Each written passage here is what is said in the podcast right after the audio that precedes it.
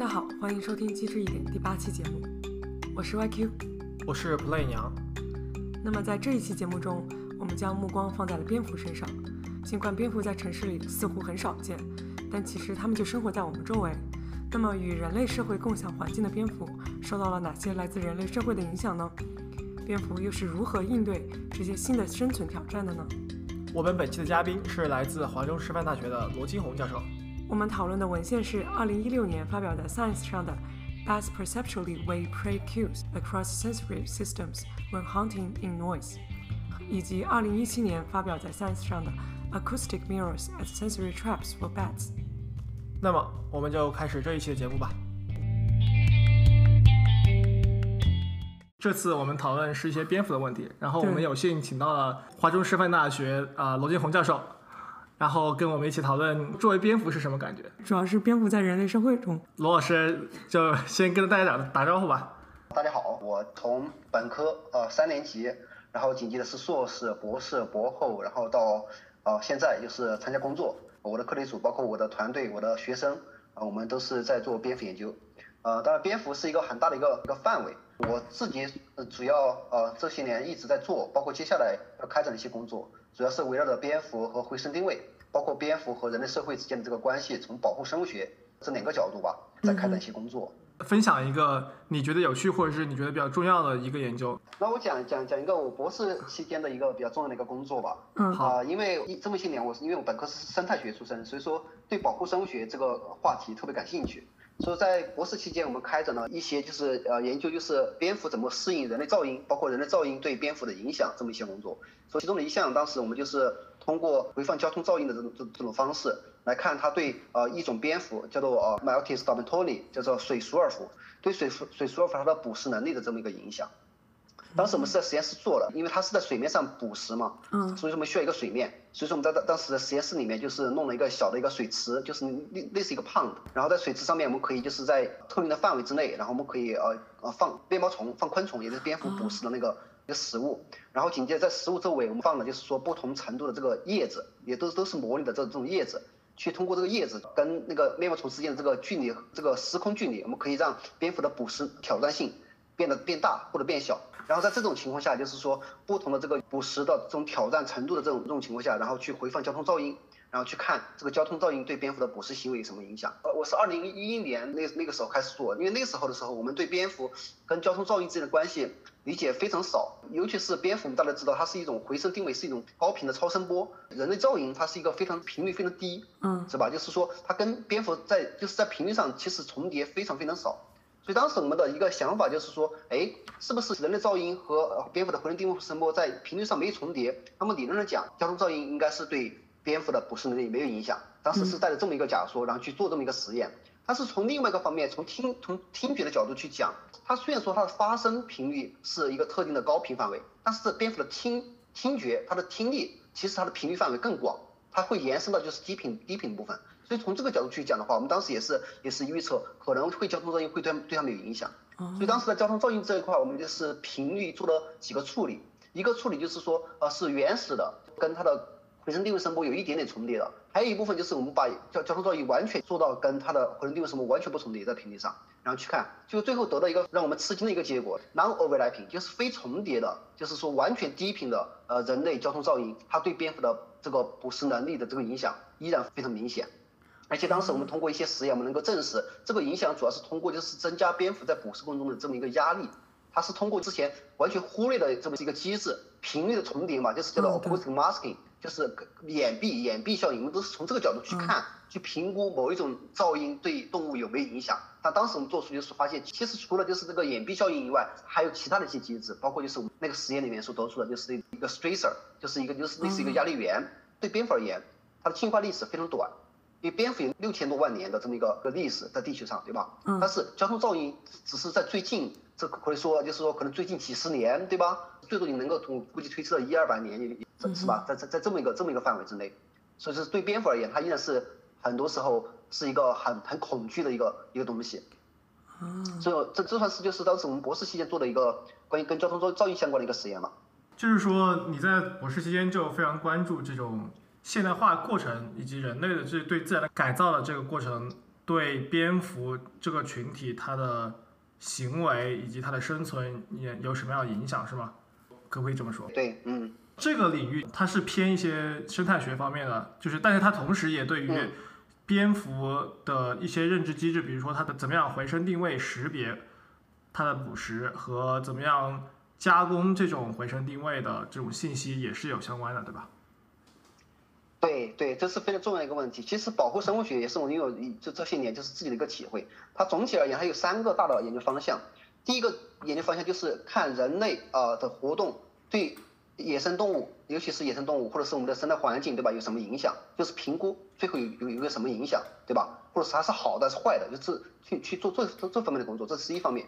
另一方面就是说，我们要想想办法去弄清楚，比如说啊，交通噪音对动物有影响，那么是通过什么方式去影响？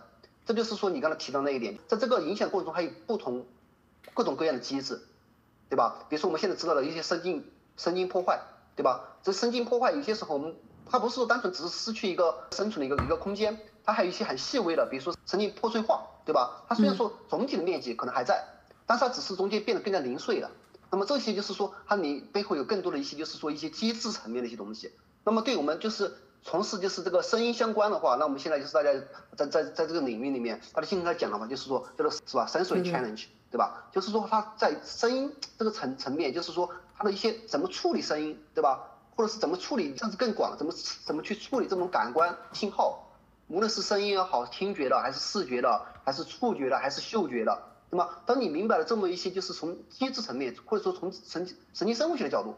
你弄清楚了这些机制，那最后你才能够更好的啊去评估，就是这个人类的这种干扰对动物的影响，或者你能够更好的去采取采取，就是我刚才要提的第三个方面，保护生物的一个非常重要的一个一个研究的一个范围，就是我们人类能够做什么事情，能够减少就是我们人类活动对这些野生呃动物或者是就是说我们生态环境的这么一个影响。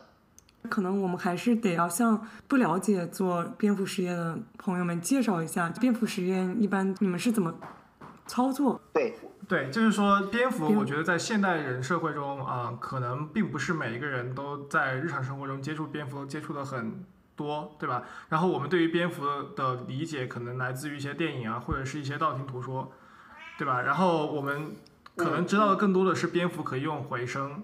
啊，定位，但是有很多关于蝙蝠其他的知识我们都是不了解的，而尤其是像你刚刚说的，我们要为了去在生态学上面更好的了解这种人类的活动对于蝙蝠的影响，以及他们是怎么样适应人类的，那么我们作为人是如何去进行研究，或者是如何找到方法来了解这些东西的？这是其实对于我们很多起步刚开始就是说接触蝙蝠的人，也是面临同样的一个一个问题的思考，能做什么？觉得我我和我身边的一些。呃，一些朋友、一些同事，我们最开始做蝙蝠研究的时候，可能就取决于就是我们身边有什么设备，对吧？我们就是去做什么。比如说，如果我们身边有超声波探测仪，对吧？可能我们自然而然我们会想到，呃，我们去录一下，对吧？去看一下不同的物种，它的声音信号是怎么样。我们有有有什么，然后我们就去做什么，是这么一个思路。但是总体而言，当时你当你过了这个阶段之后，你后后来更多的，我觉得觉得可能就回到了就是说，我们有什么问题，然后我们要去怎么解决。对吧？这个是我觉得是做科研，可能是从起步到后期的一个发展。那么对我们做蝙蝠研究而言的话，现在就是说啊，有各种各样的这个就是技术和平台，包括就是研研究的这这种方式。大体的大体而言，可以分为野外实验和室内实验，对吧？嗯。野外实验就跟很多生态学的工作一样，它是基于就是一些仪器、一些测量设备，比如说我刚才刚才讲的，就是录蝙蝠的声音的这么这么这么一个探测器。对蝙蝠而言，这是非常有有用的一个一个一个技术，或者是呃一些设备。因为蝙蝠它是通过发出高频的声音，发出声音它是主动发声，而每一次发声，我们都有可能，如果只要我们离蝙蝠有相应的相应的距离，在这个采样范围之内，我们都可以探测到。而那么这通过这个声音，我们就像人一样，我们知道不同的个体，对吧？还有这个就是嗓音上的一些一些一些区别。那么通过这个很多时候可以做到一些物种的区别，因为不同的物种它的这个信号不一样，对吧？当然通过这里就是说大家很早期就发现了。我们可以知道，哦，原来它蝙蝠的这个呃回声定位声波的这个信号，它不是说一成不变的，它是同一个个体，但是它会随着就是说它不同的就是这个手头的这个任务，或者是它离距离不同的这个障碍物的这个距离，或者它在捕食的不同阶段，它是在搜索猎物，还是在靠近猎物，还是最后就是要马上要捕捉猎物的这么一些过程，它的声波都会动态性的一些变化，对吧？那么就是说，这是单个麦克风在野外可以给我们的很多很多信息。当然，现在伴随着技术的发展，对吧？我们后来发现，就是可能有些东西在野外做不太不太容易，对吧？我想做一些更精亮的，比如说，我们就想关心，对吧？你蝙蝠对两个声音，你到底能区分还是不能区分？就是这些属于一些心理心理学，对吧？或者是这个什么，对吧？心理物理学的这么一些一些实验。那么这时候，蝙蝠就变成了就是类似一个小白鼠一样，对吧？我们就是要通过去训练它们。通过食物反馈，正面刺激或者是负面的这个是吧？就是 punishment。但我们现在很少去用 punishment，一般都是通过正面的刺激这种方式，然后去测量它对这个声音的这个辨识程度是是吧？精度非常高。那么就可以通过这种方式，我们去看，哎，你的极限到底在哪里？当然，我们还有就是神经生物学，对吧？那么这时候就是需要就是说通过记录蝙蝠的一些大脑里面一一一些相关的信号，给他们创造不同的这种行为的一些模式，然后再去看这些行为。的这些他们的一些表现，跟他们就是相应的不同脑区的这种呃电生理活动之间又有什么关系？所以总体而言，我觉得就是说呃，室外的和室内的，从蝙蝠单纯的就是说我们呃作为一个就是呃任何一种其他野生动物，就是我们是出于好奇去观察，对吧？叫 observation，对吧？就是一些行为行为学，从从观察，从从到到观测，最后到机制这么一个研究，所以就基本就是说从这一块来看的话，其实没有。特别大的区别，就是说可能唯一的区别就是说啊，别人录鸟，对吧？可能用的是普通的麦克风，对吧？跟我们就是能能够录我们人的麦克风，那我们录蝙蝠，我们需要超声波，对吧？我们需要超声超声波麦克风，对吧？我们的这做回放，我们别人是用普通的是说音响，对吧？那我们也是用音响，那只是我们要回放的这个频率更高。所以总体而言，就是说，很多当我们蝙蝠一旦就是说你接触了之后，你就发现它就可能很多时候它的研究方式啊，包括我们就是说我们去做做科研、去做做事情的这么一些方式，很多时候就跟其他做其他动物、野生动物的一些研究可能区别不太大了。你们从哪里找到了蝙蝠？蝙蝠的到处有，就是大家可能就是这这个就是说大家平时很少去观测，因为蝙蝠它本身的这个这个生活习性，它是呃昼伏夜出。对吧？就是说，很多时候，当它们出出来，就是当它们活动的时候，我们已经，我们作为人，作为一个视觉动物，已经看不到它们了，对吧？其实，蝙蝠就是分布在非常广泛，它是应该是在进化史上，我们可以进可以将它们称为是进化史上最成功的这么一类哺乳动物类群，或者是之一，因为它就是从数量来看，现在有大大概全世界有一千四百种，一千四百多种，对吧？它是就是哺乳动物里面第二大类群。它是仅次于啮齿类，所以啮齿类就是比如说我们知道小鼠啊、大鼠啊，就是这这么一个类，对吧？它的物种数量非常丰富。然后从分布分布范围来看，全球范围就是除了南极以外，所有的大陆都有蝙蝠的声音，对吧？更不用说它的生态的一些生生态学的一些个这一些 diversity，对吧？包括它就是它的食性，对吧？有大家知道就是说，印象中蝙蝠吸血，对吧？的这么一种 这么一种这么一种食性。然后到就是说，其实绝大多数昆蝙蝠都是以昆虫为食，对吧？它的它的食性跨度非常广，中中间还有其他的一些节肢动物，是吧？或包括包括一些果蝠啊，是吃花蜜的，还是是啊花粉，对吧？还是就是一些单纯吃果子的，对吧？就是这些它的食性跨度也非常广。所以蝙蝠就是说，其实它可以这么讲，如果是你是生活在一个相对比较热的呃暖和一点的地方。比如说武汉或者更更加往南，对中国而言啊，就是说一年绝大多数月份你都能看到蝙蝠。我记得我最后一次在校园里走，大概大概已经是十一月末了，十一月末，但是我还是能在校园里看到蝙蝠，偶尔还是能看到蝙蝠。那么我们知道，当对于武汉的天气，可能到了二三月份，对吧？蝙蝠又会出现，就是说可能一年绝大多数时间你都能看到蝙蝠。当他们是在夜晚，这是最大的一个问题啊，所以说我们很多时候不知道它们的存在。您刚才提到了小鼠、大鼠。因为好像很多实验，这小鼠、大鼠都是就是培育出来的。那蝙蝠呢？繁殖现在蝙蝠的繁殖是一个难题。当然，这个说吧，蝙蝠就是说这个所谓的难题，就是说分种类，就是很多就是生活的热带地区、亚热带地区的一些就是说一些蝙蝠，无论他们是食吃食虫的，还是就是说他们是主要吃吃果子的，他们现在都是有一些成功的案例。比如说我当时在德国读博士期间，我们在慕尼黑大学，我的导师路茨维克黑贝。我们那边颗粒组从南美洲引入了一种蝙蝠，叫做 Philosmus，对吧？然后在室内它就可以自己可以就是繁殖，可以获得新生的这种蝙蝠的这种 baby by，对吧？但是对于就是说更多的是，比如说我现在所从事的这种蝙蝠，对吧？大吉蝠啊 h i p s i r u s armiger，对吧？或者类似一些就是典型的回声定位蝙蝠。现在我们在繁殖这个成功的这个这个经验各方面来看，呃，没有太多突破。没有太多突破，最最重要最重要的点就是说，尤其对我们温带地区的蝙蝠而言，它需要一个冬眠的一个过程。大家我们现在都在猜测啊，但是现在可能大家有有部分可能研究者可能有有更多的一些 insights，就是说我们可能会认为，就是说这个它不能在室内冬眠，没有办法完成冬眠这么过程，这可能是阻止它们就是说进一步就是说产生后代、成功啊繁育后代的一个限制性的一个因素。所以就是说，目前我们还没有办法做到，就是说像小鼠一样，我们可以做到就是说成功的繁殖，更没办法像小鼠一样可以做到就是基因型，对吧？嗯嗯。它能够完全的一样，identical。所以蝙蝠这块就是啊，目前还没有。所以现在蝙蝠主要是靠外出去捕获，是吗？对，主要是靠捕获，主要是靠捕获。对。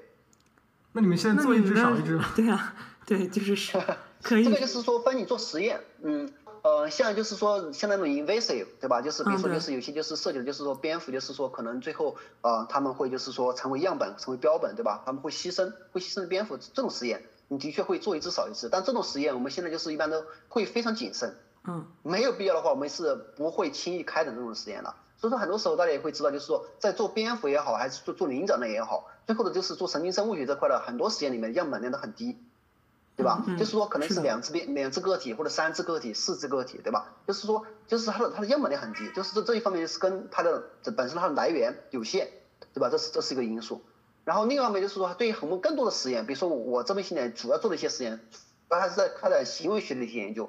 那么这时候呢，把一只蝙蝠可以可以跟随我们很多年，对吧？比如说我博后期间是吧，三五只蝙蝠是吧，跟随我就是可能博后三年，对吧？一直跟随我，到最后走了，我还会把我的蝙蝠送给。送给我的同事，就是他们会继续，就是说这个，他们实际上是蝙蝠，他们的寿命非常长，就是有进入了某部分蝙蝠物种可以活到四十年，四十年以上，对吧？那真的很长。它这个是非常非常神奇，就是我们称为长寿明星，就是你去看最长寿的哺乳动物里面，绝大多数都是蝙蝠，这是个物种里面绝大多数是蝙蝠。所以说，大家现在也还有很多科科学研究者也在感兴趣，就说，哎，看我们能不能从这里来获取点什么信息，对吧？因为说白了，追求长生不老是人类，是吧？永 永恒的追求，对吧？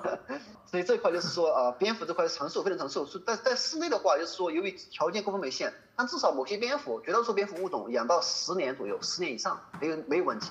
毕竟这十年对一个课题组而言，这很长的时间，对吧？你可能一个课题组，你一般就是工作个三十年，对吧？我觉得那差不多就是这个课题组就差不多了。对吧？但对部分蝙蝠物种，我当时在也是在德国，在马普的时候，我就是我博士刚开始的工的时候，我们当时的实验室有蝙蝠，当时已经生活三十多年了，在实验室就是辗转了很多实验室，Maltese Maltese，它的寿命已经是已已经达到三十多年了，对吧？所以就是说，对很多很多很多行为学实验，其实我们对蝙蝠的个体数量这个就是啊不会太多去牺牲它们，就是说它可以跟着我们一起，就类似的变成你你的一个小宠物，对吧？你可以这么去想。嗯，那它活那么久，它容易生病吗？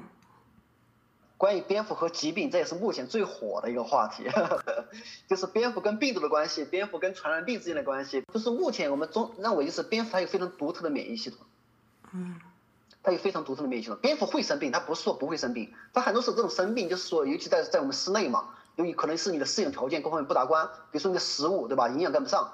突然之间改变他的生活环境，从野外到了实验室内，对吧？就是这这是一个很强的一个应激的一个过程，对吧？嗯嗯。就是之前可能每天到了晚上，包括没能出去飞，然后现在突然之间发现就变成一个什么几平米或者是十几平米的这么一个就是有限的空间，那对对他而言是吧？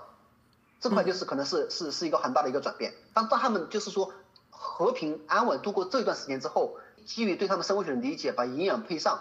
包括他们的一些生活习性，尽量帮他们还原成野外生境。他们需要的，比如说他们需要飞行的空间，对吧？你需要给他们足够的飞行空间，有一种隐蔽性、隐蔽的私密空间，对吧？那么这时候就是给他们制造相应相应的这种这种栖息的这种可以就是隔光，对吧？就是这么一些比较比较比较比较隐蔽的一些空间，给他们给他们制作好。包括就是有些蝙蝠不太愿意就是一直一个人待在一起，他们生物性很强。那么这时候要给他们提供就是说一些同伴。嗯，对吧？就是类似一些事情做好之后，那么基本上他们还是很多时候是不太会生病的。嗯，就是说，这就是说，成功饲养蝙蝠在在实验室内，你首先要保证他们能够健康健康的生活，这也是就是说我们开展一切实验嘛，对吧？最基本的一个前提。如果蝙蝠是吧，啊，最后呃一不小心去世了，对吧？生病了，那么这对我们而言都是一个灾难。对对对，是的。那我们现在就回到选的文章来吧，就是这也和嗯。啊，金龙大哥之前所说的，你你在博士期间的工作其实也挺相关的。第一篇文章是二零一六年发表在 Science 上面的，Bats perceptually wait prey cues across sensory systems when hunting in noise。这篇文章描述了石蛙蝠，也就是以青蛙为食的蝙蝠，在人类社会的噪音中遇到的挑战和应对方式。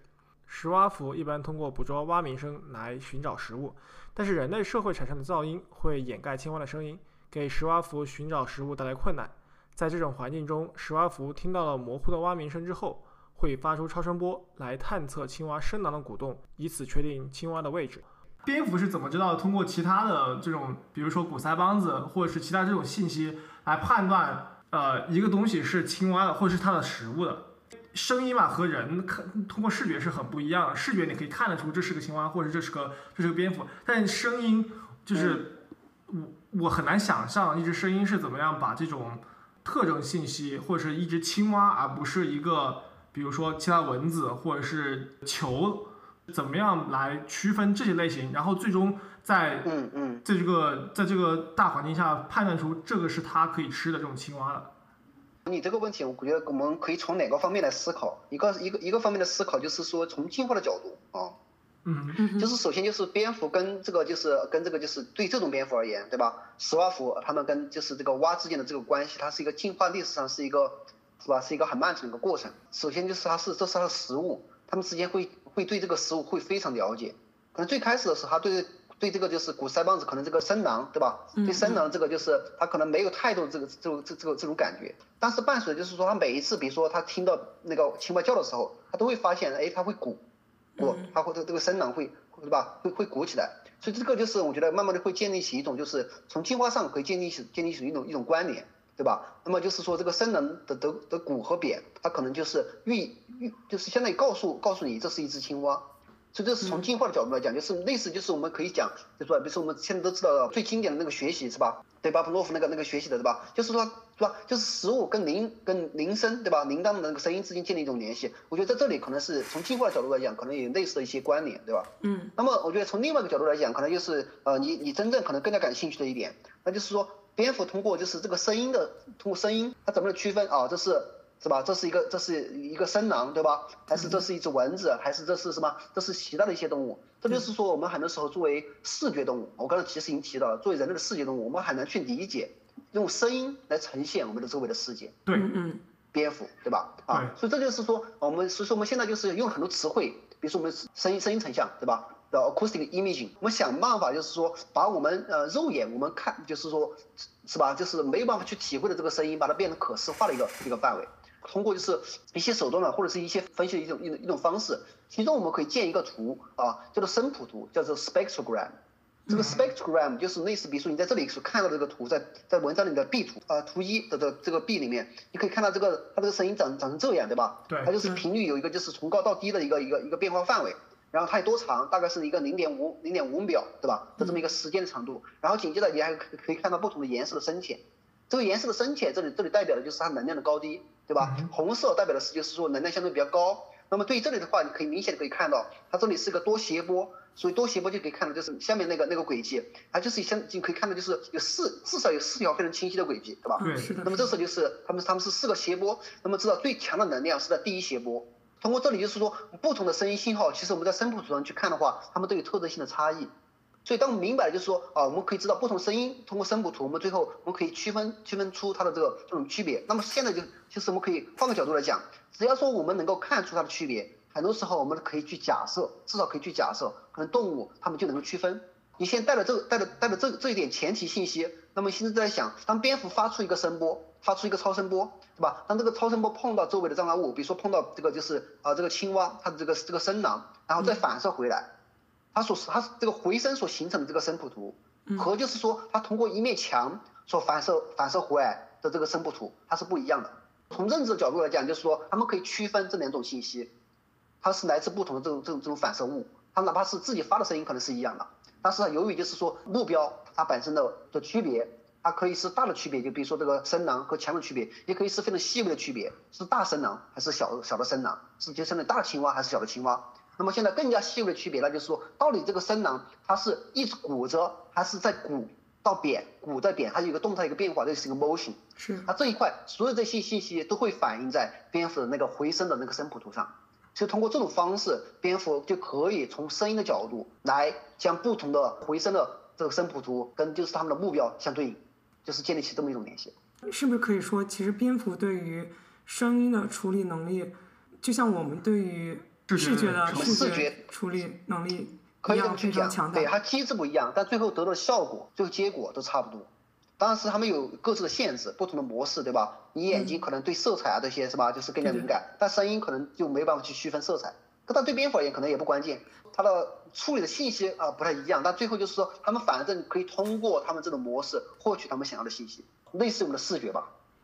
对，我觉得这里比较有意思的是，蝙蝠在安静的环境下，它其实听青蛙的自己的声音就可以了，它就已经足够让嗯。自己决定它是不是应该要去捕食了。但是它在噪声的情况下，它是听到一点之后，然后为了确认这是不是它的捕食物，它会主动发射就是发射一个超声波，然后它会听到一个回声，嗯，对于回声的加工来确认这个是不是、是这么个意思是对吗？对，嗯，其实这个是一个叫做多模态，叫做 multi multi sensory channel。对，这里也不一样的，叫 multi multi modality。其实，在我们在我们的日常生活中，我们用的比较多的，比如说我们视听结合，大家肯定听过这么一个概念，对吧？对，嗯视听结合，就是我们很多时候，其实我们这里从同一个物体或者是同一个事件，它所我们所获取的这个听觉信息和视觉信息应该是匹配的，对对吧？应该是匹配的嗯。但但在某些情况下，它可能不匹配，对吧对？在某些情况下不匹配，那这时候就是取决就是是吧？你到底我们认为啊哪个通道的信息更准？我们可能更做在做决定的时候，我们可能更多依赖这么一个这这么一个通道。那么同样现在就是这个这个理论，你可以用用在这里，这个 multimodality。对蝙蝠而言，在最开始就是说，是吧？我可能它绝大多数情况下，我就是通过我的听觉，通过就是 passive listening，对吧？通过监听这个蛙它的叫声，我就可以可以可以知道这是我的食物，对吧？但是当噪音起来的情况下，我这部分信息受到干扰了，可能不太不太确定了。可能平时的话，可能也有些时候是吧？它可能是有几种蛙，可能我就只感兴趣一种。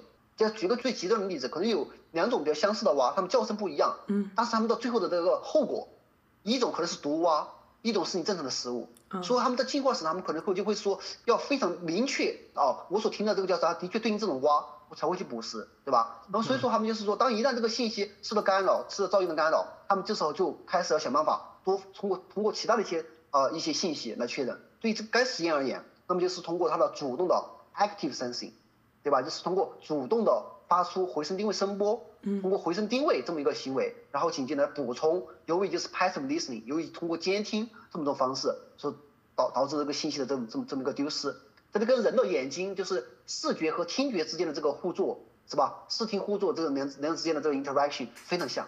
就是感觉对于蝙蝠来说，知道这件事情会发生，都已经是一个不容易的事情了，是吗？就可能我们并不知道蝙蝠有这样一个从被动的收听到主动的探测这样一个转换过程。就讲老实话，我我不是很理解为什么这是偏 science 文章。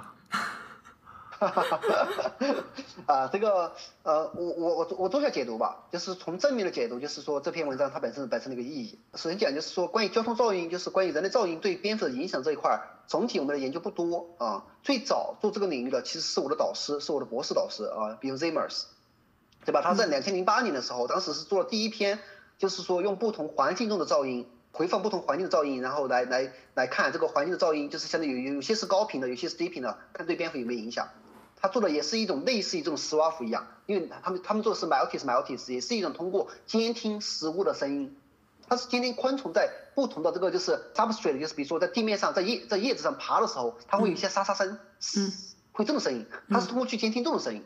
那么现在就是说，它就是也是这么这这么这么个行为，他们都当时就是首次发现了有些比较低频的一些声音，它也会对蝙蝠啊就这个捕食行为或者是搜索猎物的这个这个效率会影响。然后紧接着二零一零年开始第一次用交通噪音，就是去录这个汽车噪音，然后紧接着去做了回放，然后证实了就是的确交通噪音会对蝙蝠有影响。然后紧接着是我博士工作开始了，我们开始做就是说呃人类噪音对蝙蝠的一些影响，对吧？我们当时我开展了一系列实验，再紧接着就是这篇文章出来了，对吧？所以这篇文章它出来的这个背景，就是基本上是在就是我们刚刚开始起步了解，尝试去理解这个交通噪音对蝙蝠的有没有影响。但是这里它这个例子更加极端，对吧？为什么说它这个例子更加极端？因为它这个例子所看到的，它这个就是蛙的这个声音，它的频率更低，嗯，它只有几千赫兹，这是非常可，这是跟人类的这个交通噪音完全重叠，很多人的交通噪音都都远远不止这么一这么一些频率，在保护生物上它就更加贴近，而我们之前所做的就是包括包括那个 rusting sound、maltese、maltese，它的频率都还是在十千赫兹以上，你知道吧？它都还是在十千赫兹以上，就是说它这个影响会有，但是它不会像就是说是吧？像这个这个实验里面就是更加的就是密切的这么这这么一个关联。当然就是另外一个我觉得非常非常非常重要的点，在他们这个实验里，他们就是说，既然蝙蝠跟这个就是是吧类似这个声音打交道这么些年了，对吧？对。蝙蝠识别这个蛙的这个叫声，它不仅会受到目前的交通噪音的影响，它可能会受到环境中其他的一些就是低频噪音的一些影响。嗯。所以说可能蝙蝠它与生俱来就会有一些应对的策略。所以他们在这里面就是说提出了，哦，蝙蝠其实它的确会通过就是这个 switch modality，对吧？通过这么一种方式，通过把呃被动的去监听。的这个获取信息变成主动的去探测获取信息，对吧？它就是在这里面就是把把把把这一点把它提出来了。所以这里就是显得就是说说白了，我们可以从动物，从蝙蝠的身上，我们可以去获取更多的是说从进化的角度可以去获取，就是说到底动物野生动物在未来伴随着这个人的噪音越来越越多的情况下，野生动物可能会潜在的一些应对的一些策略。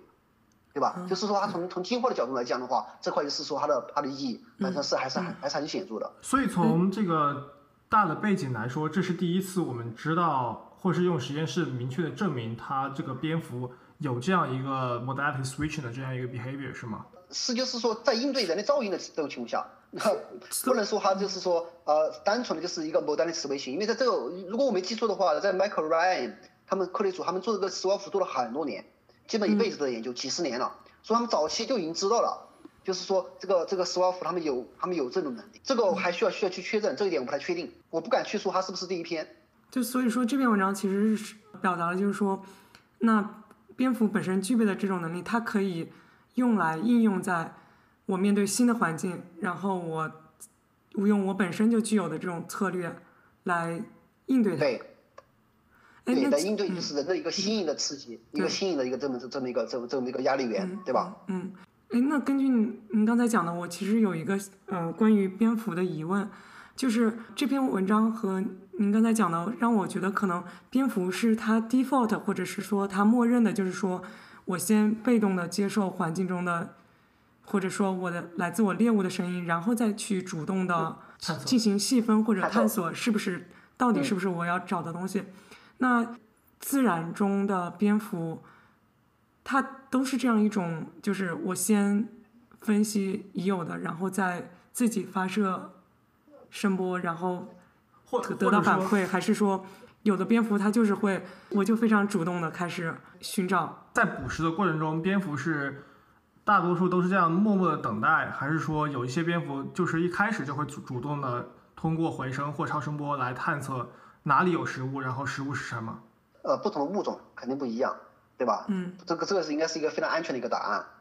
比如说我们这这篇文章所讨论这个石蛙蝠，通过它就是去监听蛙的这个叫声，对吧？它有个好处，嗯，它跟就是跟跟主动探测相比，它有个距离上的一个好处。蛙的叫声是低频，对吧？所以可以传递更远的范围。可以说说白了，蝙蝠百八十米外，我就可以知道在那个方向，比如说我的左侧，对吧？可能有有有有青蛙，有我的食物在那里。但是回声定位大家知道，回声定位它的这个范围，由于它是高频，对吧？高频声音，所以在大气中它的能量的衰减非常快，所以往往它的有效范围都只有几米到到十来米，也就是这么一个范围。就是说十纳米以外，我是没办法获取信息获取信息的，对吧？所以就是说，如果说你能够就是环境中有某一些啊，这是这种被动的这个 passive passive Q，对吧？你可以被利用的话，我从我觉得从进化角度来讲的话，这是这肯定是值得去值得去朝那个方向走，去去做的一个事情。那么另外一个例子就是，对果蝠而言，就是说，有很多时候，这个这个蝙蝠的这个，它们其实也具备回声定位的能力。说白了，回声定位，但是距离依然有限。但是如果说果子，我想吃的那种果子，它有有一种特殊的一种气味，对吧？而这种气味还可以可能可以传又又可以传递很大的一个范围。所以有些时候我就知道，我哎哎，我可能到了这么一个区域了，对吧？然后我就可以紧接着就是朝那个方气味走。然后紧接着当我靠近，我要精确的知道，哦，我的那个食物是在哪一个位置。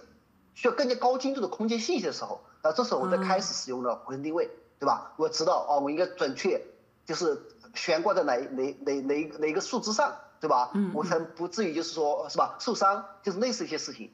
所以就是说，我觉得这个不同的这个这个信号或者不同的这种感官方式吧，感官模式，它本身的这个功能是应该是相辅相成的，应该是相辅相成的。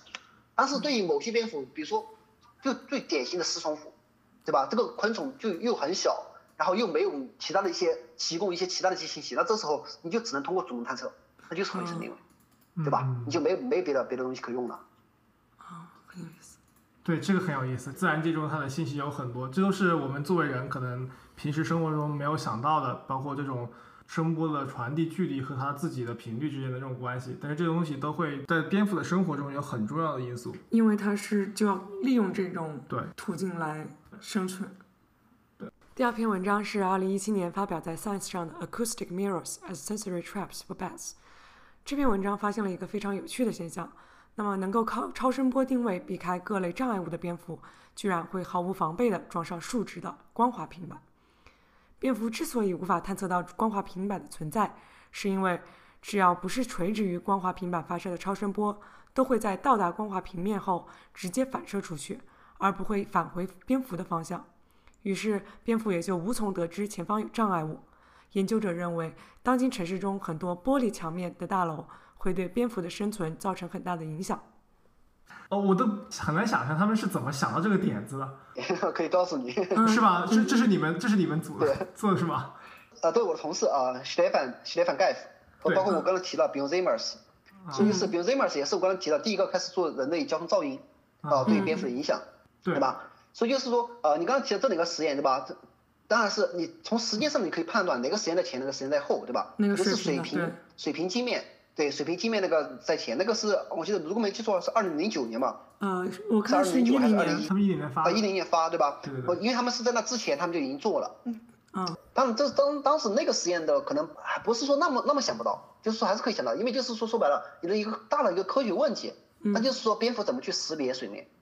嗯我们都知道蝙蝠都要喝水，它是哺乳动物，它是跟很多动物一样，对吧？嗯啊，它们是需要是呃是吧？时不时需要补充水分，嗯尤其是当它们就是在飞行过程中，对吧？它们翼展张开之后，它们那个散热面积非常大，水分蒸蒸发会非常非常快，嗯所以我们需要喝水。所以就是一个智能问题，就是蝙蝠怎么去找到找到水面。嗯对吧？无论你在不在水面上捕食，所以当如果说我我把这个问题抛给你们，对吧？嗯你们去想，那么水面跟别的就是说一些生境，对吧？一些微生境，对吧？它们的区别是什么？对吧？那就是水面很平整，对吧？所以它的第第一反应就是基于最基本的、最基础的物理学知识，你就会联想到第一个效应，那就是镜面效应 （mirror effect），嗯对吧？那么对声音而言，对吧？mirror effect 就跟你用一个就是叫手电筒打一束光到镜面一样，它就是可以类可以类似这么去理解，对吧？嗯如果你是垂直，就完全返回啊；但如果说你稍微有一定的角度，那个光线都会被反射走，对的，对吧？那么对于蝙蝠的回声定位而言，也是这么一个也是这么一个道理。所以当时他们就做了这么一个实验，模拟了水平它不同的粗糙程度，对吧？然后紧接着去看蝙蝠它会不会喝水，就通过这么去做，对吧？嗯，对，这个实验我觉得就是我可以大概理解，比如说你说它的原始的问题是蝙蝠是如何在自然界中找到水源的，那这样确实可以理解，就是他们想到用声音找水源，可能通过这种间接的这种信息，比如说这种声波会不会弹回来，对吧？然后如果声波弹回来了，这个水平的这个面它是粗糙的，所以如果是粗糙的，它就不可能是水源。只有弹走了，你没有听到你的回声，或者是只有在竖直情况下你才能听到自己的回声，然后对一个就是进一步的加工，你才能知道这可能是水面。然后这个东西在自然界中可能它有一个可能是一种偶然的现象，就是在在没有人类的时候，自然界中确实是只有在水平面是镜面的。光滑，对的，对对对但是有人类了之后，这个自然界曾经的偶然观观点就已经被破坏了，因为人类是可以制造出注意像玻璃一样的水平界面的。我不知道，但是蝙蝠即便在人类城市中，它也就是城市的建筑的外很少有这种非常光滑的平面吧，水平面吗，除了水平面。水平面基本没有，对吧？水平你想谁会把就是一个特别光滑的大的这种对啊，水平面放在地上啊，这种对啊会比较少，但是垂直的会比较多。对，所以我觉得他们一开始想到用一个光滑平面来模拟这个水平面，就已经非常的很有意思。就是比如说他为什么不建个塘？说你也说过你们你们直接搞了个水塘，对吧？就是从水塘表面和一个用一个人工玻璃来模拟一个表面这一步跨越，我觉得是很有意思的想法。呃，但这次就是也可以理解吧，就是说你要想，你不仅只是想模拟这么一个水面，你还想改变这个水面，你还想控制它的这个表面的这个粗糙程度，对吧？粗糙程度。对光滑程度是。所以说，所以这时候最好选的，就是我觉得就是说，那就是通过一块儿，对吧？一定大小的比如说一块木板也好，还是一块铁板也好，还是就是一块塑料板也好，嗯，然后紧接着它的表面的这个就是粗糙程度你可以可控，对对吧？所以这个就是说这种是吧，专业做就是这种是吧行为生态学研究的这个课题组而言，我觉得这一点也是呃能够能够自然的就是去想到。当然，这个实验你如果不同的人去做，可能有不同的这种实验设计方案，对吧？对那对他们而言，他们可能最终就是选择了这么一个啊、相对来说还是蛮新颖，对吧？就是蛮就是嗯至少是我觉得是 solid 很好的一个实验设计，是的，是的，是的，是的。操作性很强，对它的结果实验设计很很干净，然后结果很清晰。对，这就是好文章嘛，对吧？是的是的对吧？对，然后 对对，一零年就发了那个 Nature Communications，难道他们就是简单的想啊，我做了一个水平的，那我再做一个数值的，然后要把它数值起来吗？是这样吗？你觉得如果说你现在没有看那个垂直这个这个实验，你觉你会想到这一步去做吗？我有可能啊，我 会想把它数值起来，但是我不会把把这个东西数值起来之后，把它讲成一个在当今社会建筑然后蝙蝠的生存的这样一个故事。你为什么不把它竖起来？我觉得一个很粗糙的想法就是，如果我是本科生的话，我可能没有想那么多，我就看到有一个人做水平的，我可能就想数值了，因为我没有很丰富的想法。作为一个本科生嘛，最简单就是说改变实验变量嘛，对吧？别人做过这个，我我我换一个做一做看看，对吧？所以我可以理解，不是把它竖起来，但是把它竖起来，然后讲成一个一七年的这 science 的故事，我觉得这个又不是一个本科生能做到的。我告诉你是怎么回事儿啊？实际是说，从我过去二零一一年，他们就开始讲这个故事了。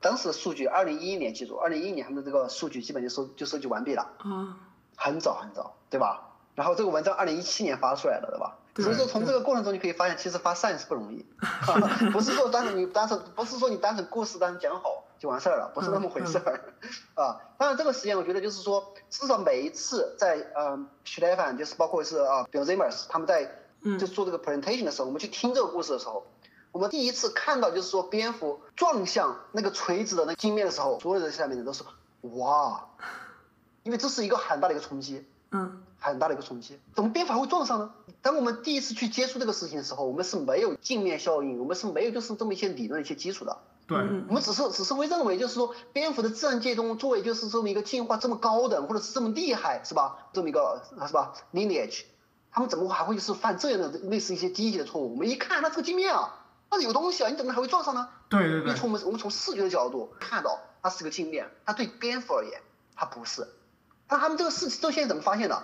他他们的发现历程也跟我们很像，他们也是在做水平镜面的那个实验的过程中，因为他们有多块木板，记不记得？嗯，就是说他们也换嘛，有不同的粗糙，对吧？那你想你在实验室里做实验怎么做？你肯定就是说是吧？地面中心放一块儿，是，对吧？然后紧接着把另外一块儿就喷就就支起来放靠墙呗，对吧？对对对，他们在做实验过程中，就突然意外发现，就是说，把有有一次一个公块的镜，一一个公块的镜面，本本来是靠着墙靠那里，但发现蝙蝠没有去喝水，反而是咔的转过去了。当时他们就吓到了，他们当时觉得，哎，怎么还能转过去呢？所以这个问题就开始了，对吧？嗯是这个问题开始了，就是说，从水平镜面到垂直镜面，那是就是一次叫做意外的一个发现，这是叫 observation，是所所有做行为学实验基本最重要的一一个起点。嗯就是你善于观测，你善于去思考，你觉得蝙蝠撞撞上那个垂直镜面的时候，你觉得是正常的还是不正常的？嗯如果说你判定它是个正常的现象，那么这个故事就没了。那如果说你判定，你就让你觉得这个哇，这是一个哇很不可思议的一个事情，对吧？那我就是觉得这个事情很不可思议。每次听他做报告了听报告的人的这种反应，就可以知道这是一个不同寻常的故事。它可以不是 science，但至少会成为一篇 current biology。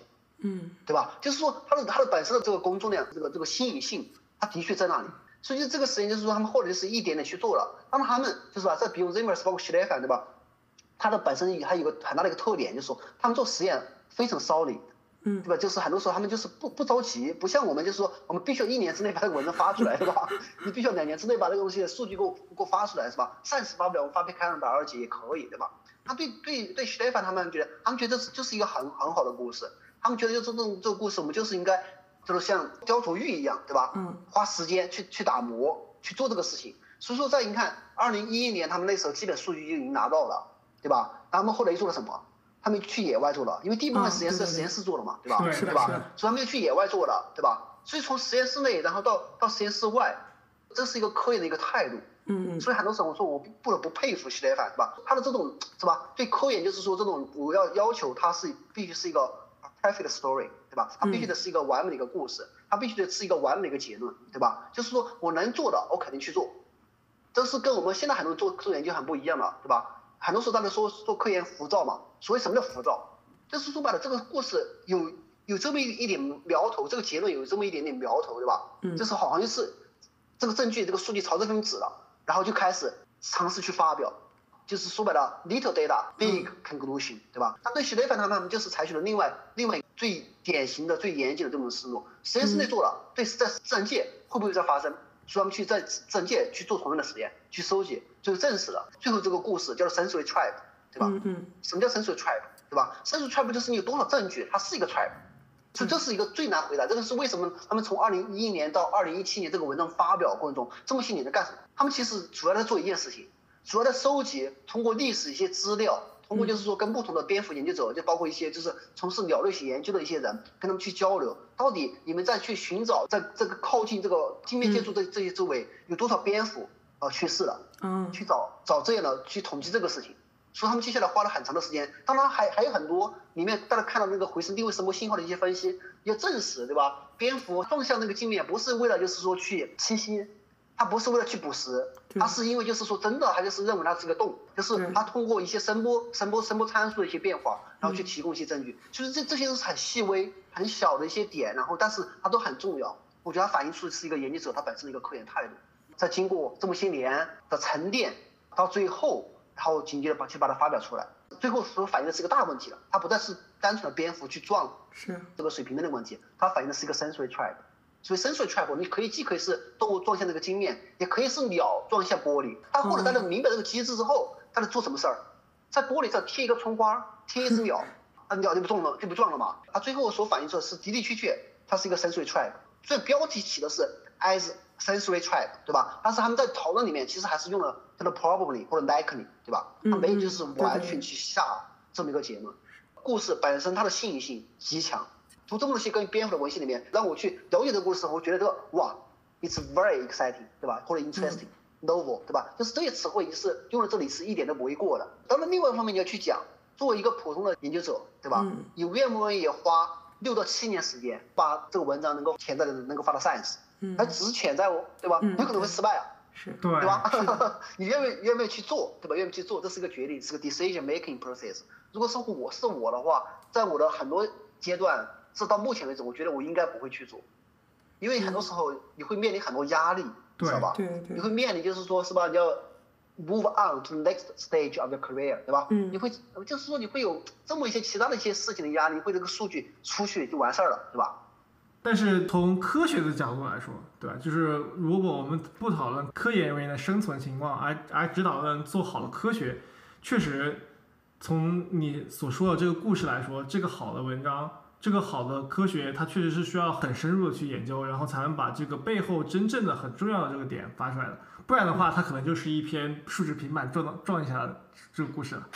对，这就是说它的影响力，对吧？因为对于尤其保护生物学，为什么我们希望就是说最后文章有更多人去读？嗯因为保护生物学最最终最终的一个目的之一，就是为了影响人们的这个就是决定，对吧？你首先要去了解啊，这对蝙蝠而言可能是个陷阱，然后紧接着对才可能就是说下一次你再去跟立法者、去跟这个政策制制定者、执行者跟他们去去周旋的时候，你才会有这样的数据。如果说你比如说你这篇文章最后你这你可能就是发一篇普普通的文章，对吧？一个小杂志，你可能最后就是你自己的可能都没有太大的勇气去跟嗯这个什么掌握资源、做决定的人去去周旋。有些时候值得坚持，但是坚持的背后可能都会有一些些小的遗憾吧，至少。再回到这篇文章，就是因为上一篇文章，就刚才我们讨论那篇文章，就是蝙蝠它本身就已经在进化过程中具备这样的能力来应对噪音带来的变化。那其实，在这篇文章中，可能感觉挺有点沉重，有点悲伤，就是好像蝙蝠没有办法做什么事情来避免说我撞上玻璃，或者是城市里面非常光滑的那种垂直平面。我觉得这两篇文章的选择啊，是一个很好啊，很好的一个搭配。因为第一第一篇文章我们知道，就是说蝙蝠从进化的角度来讲，蝙蝠它在在应对未来的一些挑战的情况下，它可能会在某些方面有一点点优势，嗯对吧？但是也有就是由于就是它因为太 special，对吧？嗯嗯太 special，所以 too special to adapt new challenges，、就是说第二篇文章告诉我们就是这么一个故事，就是说当它太太过于 special 的时候情况下，它就是变成了一个陷阱，它就变成一个陷阱。嗯所以这篇文章就是说，那么至于说蝙蝠，从蝙蝠的角度，它就是什么？如果说这个事情我们人类不去做一点事情，那么蝙蝠对蝙蝠它自身而言，它会不会就是有一个新的一个进化的一条一条路嗯走出来，对吧？那么在这个实验，我觉得可或许可以得到一得到了一点启示，对吧？就是看这个进化是发生什么尺度。他发现就是说，蝙蝠撞向那个垂直镜面，它的这个就是频率，其实跟它的这个回声定位的这个行为是有关系的。对，当蝙蝠它发的回声定位声波数量越多的情况下，其实它撞的概率越低。嗯从今往后是吧？当蝙蝙蝠可能就是说出门就是小心走慢点，就是慢点飞，对吧？然后要多说话，要多多发声，对吧？对就是这个策这么一个策略的一个的一个选择，对吧？嗯但是我觉得就是当我们知道这么一个事情啊，可能那我们就更多就是说白了，我们人类人类可以做一些事情，嗯我们没有必要把那个界面做的那么光滑嘛，对吧？我们可以稍微粗糙一点嘛，对吧？兼顾嘛，兼顾它的一些其他的一些特征，对吧？嗯所以这个事情就是因为我觉得我们人类是可以去做做一些事情的。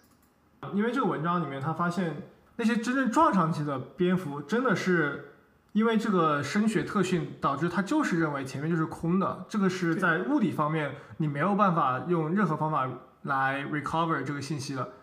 但你只能说碰巧你发了一句话，然后垂直到那个界面上面，你才能听到前面是有一个障碍物在那里的。如果你一旦就是从一个锐角插入，然后你发的所有的声波都会被反射出去，所以这个东西没有办法在物理上进行这种解释。当然，蝙蝠将来会不会利用其他的，比如说是视觉上的因因素，也有可能，对吧？在在白天，但是在晚上的时候，你没有这种，比如说只有月光，所以你光线比较暗的时候，你说不定也没有办法通过这种方式、这种视觉的方式来获得信息。作为人类，我们如果知道这一点的时候，人类是不是应该要来做点什么？比如说建筑设计师，他们在对于外墙材料的选择上面，他们是不是应该把这种对于生态这这样的问题考虑的更多一点？随着这样的研究越来越多，可能将来在设计的过程中，可能会需要建筑师有更多的这种对于生态学的知识，或者是说对于生态学的考虑。更加野生动物 friendly 的。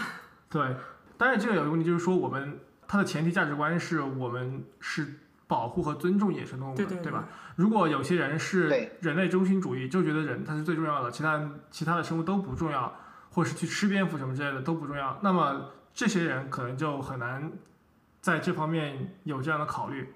只有当我们对其他物种有平等的尊敬和关关心的时候，对啊、我们可能才会真正在设计在人类的世界中给他们留有更多的余地，对吧？最后，我们就可以来聊一聊蝙蝠其实对我们生活是很重要的。罗老师能不能再跟我们科普一下，对于蝙蝠就是为什么对人类社会本身它其实也是很重要的？我觉得是这样，就是我们先从就是说，包括很多野生动物，它们的存在皆合理，我觉得这是一个非常重要的重重要的一个观点，对吧？就是说大家要要尝尝试去理解、去接受的，因为它们是我们生态系统的一部分，嗯对吧？我们先不用谈，就是说其他的就是直接对我人类社会的一一个这这么一个价值，对吧？嗯嗯因为说白了，后面是更加功利的一个功功利的一个行为，是为了就是说白了，野生动物是为人类服务的，是它是这么这么一个观点，对吧？就是从这个观点，就是说我们才去谈价值。但是如果说从谈就是从平等的角度，对吧？就是不同的这个类群的野生动物，包括它们就是对蝙蝠而言，它比我们人类存活的时间长多了，嗯对吧？就是说白了，我们我们人类在这个地球上，它不过是后来者，对吧？嗯从悲观的点可以可以讲，我们是侵占了别人的别人的地盘儿，对吧？我们是侵占了别人的空间和资源，你可以这么去讲。我们首先要知道，就是说不同的动物类群，不仅是蝙蝠，其他很多的野生动物啊、植物啊，是吧？它们在这个地球上存在，它都和和我们不同的这个动类群，包括人类，它有一个非常微妙的一个关系，这个叫做呃 ecological 啊 relationship 或者 interaction，对吧？就是说它们是生态系统的一部分。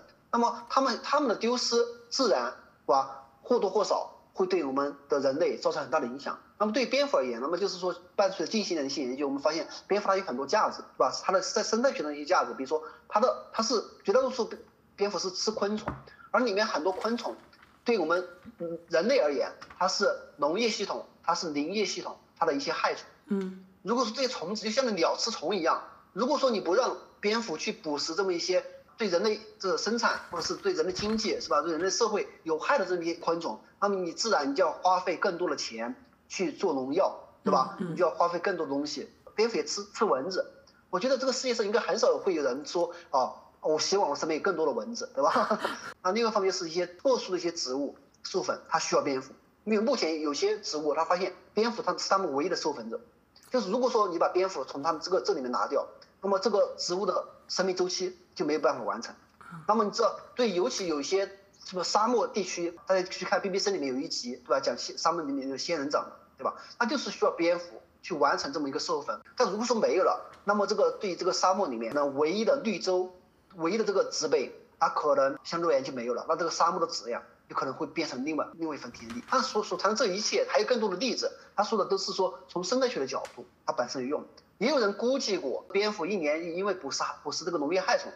有多大的经济效益？那这是比较早的一篇文章了。但是他们估计的一种蝙蝠，对吧？一种蝙蝠，然后对北美它在农业生生产系统作用应该是三十七亿美元，应该是至少一年每一年它会创造创造那么多的直接的经济价值，所以这是经济上。但另外一方面就是说，我觉得就是很多时候我们抛开这个就是说经济利益啊，我们去讲就是说，对吧？我们为什么去研究蝙蝠，或者为什么去研究蝙蝠的声呐，对吧？也是直接跟我们的人类社会密切相关。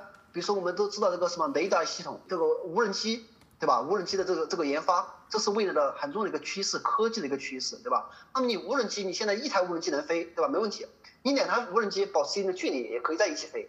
但如果说你怎么去实现像蝙蝠一样，是吧？蝙蝠系列蝙蝠，蝙蝠系列蝙蝠这种情况的无人机的这种导航、这种驾驶、安全飞行，对吧？你这时候你从哪里去寻找答案？主管你要去找不同的会会飞的这个动物，对吧？从自然界去寻找灵感，它可能一个非常重要的类群，它就是蝙蝠。因为现在都知道蝙蝠的飞行能力非常强，我觉得还有很多值得我们去研究，值得我们去了解，然后最终是吧？从再间接的把这个基础科研的一个价值转换成我们社会的一这么一个价值，对吧？当然，现在可能大家讲到是吧？这个蝙蝠跟传染病，对吧？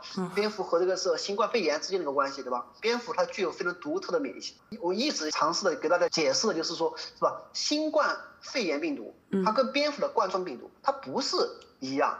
蝙蝠的冠状病毒从进化的角度，它是一个起源，它是新型冠状病毒的起源。他们都知道进化是什么概念？人和大猩猩的基因相似度多少？不是有人说是百分之九十九点七，还是百分之九十九点八吗？对吧？那你说大猩猩跟人？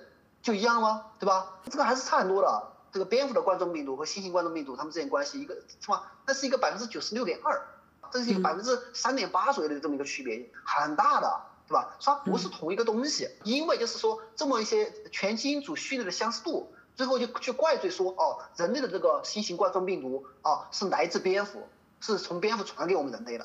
我觉得这个就是蝙蝠背了一一口很大的锅，对吧？啊，背锅侠，对吧？所以，所以这一点，那么当然就是说，蝙蝠身上携带有跟我们人类那个新冠新型冠状病毒很相似，对吧？基因序列很相似的这么一病毒，但它们明显没有生病，对吧？怎怎么实现的？所以从这个角度讲，那就是说，涉及了蝙蝠的独特的免疫系统，对吧？我们现在发现了，其实人类的很多很多疾病，控制炎症嘛，那么蝙蝠它有免疫系统相对比较特殊，它就可以很好去控制。所以，我对我们人类而言，发烧是一个问题。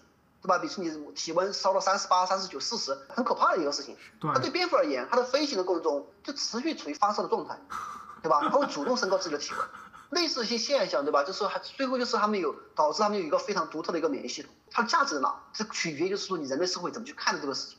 当然，作为蝙蝠研究者，包括就是一些就是说一些就是从事这方面研究的一些人，他们肯定看到这个价值。所以最近不知道大家有没有看那个消息啊？清华大学和那个就是新加坡啊国立大学和 Duke 他们那个医学院王立发老师他们课题组对吧？就是在研发一种新药，就是抗生素一个新的一个新新的方向。以前别人做抗生素都是从不同的对吧？其他的一些植物啊动物啊什么去寻找突破，他们现在直接是从蝙蝠的免疫系统里面去找相应的细胞类型对吧？然后去去做这个这个抗生素。然后他们现在的这种结果还没有正式发表，但是预印了，预印的在 Bio Archive 这上面。他们就发现，就是说这个是吧？它可以成为一个很很好的广谱的抗生素。当他们去把这种工作做出来的时候，它就是比我们目前市面上绝大多数抗生素它的效果都要都要好，是限制我们无法对抗的一些人类的一些疾病，包括癌症。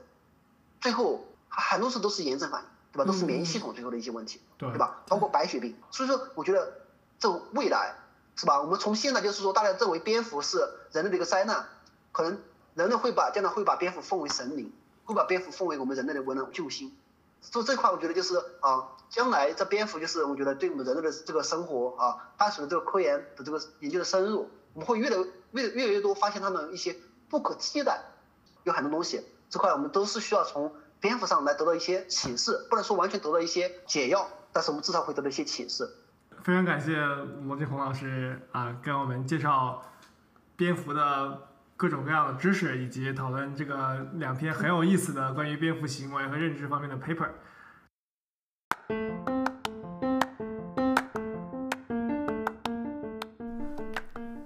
感谢大家收听我们这一期的节目。如果大家感兴趣，可以在 Apple Podcast、Spotify 以及 Castbox、Pocket Casts 等开放平台收听到我们的节目。也欢迎大家订阅我们的节目更新。国内的朋友可以在网易云音乐、喜马拉雅和国内的 Apple Podcast 找到我们的节目。节目的名称会是“机智一点”（括号 CN）。如果大家对我们讨论的主题和文献感兴趣，想了解更多的详情的话，也可以在我们的网站上找到更多的节目信息。我们的网站是 y2intelligences.com，同时我们也会在公众号“午后的笛卡尔”上更新节目信息。我们也有 Twitter handle y2intelligences 和 Facebook 主页，也欢迎大家给我们写邮件，分享想法、推荐文献和讨论嘉宾。我们的邮箱是 y2intelligences at gmail.com。那么大家下期见。大家下期见。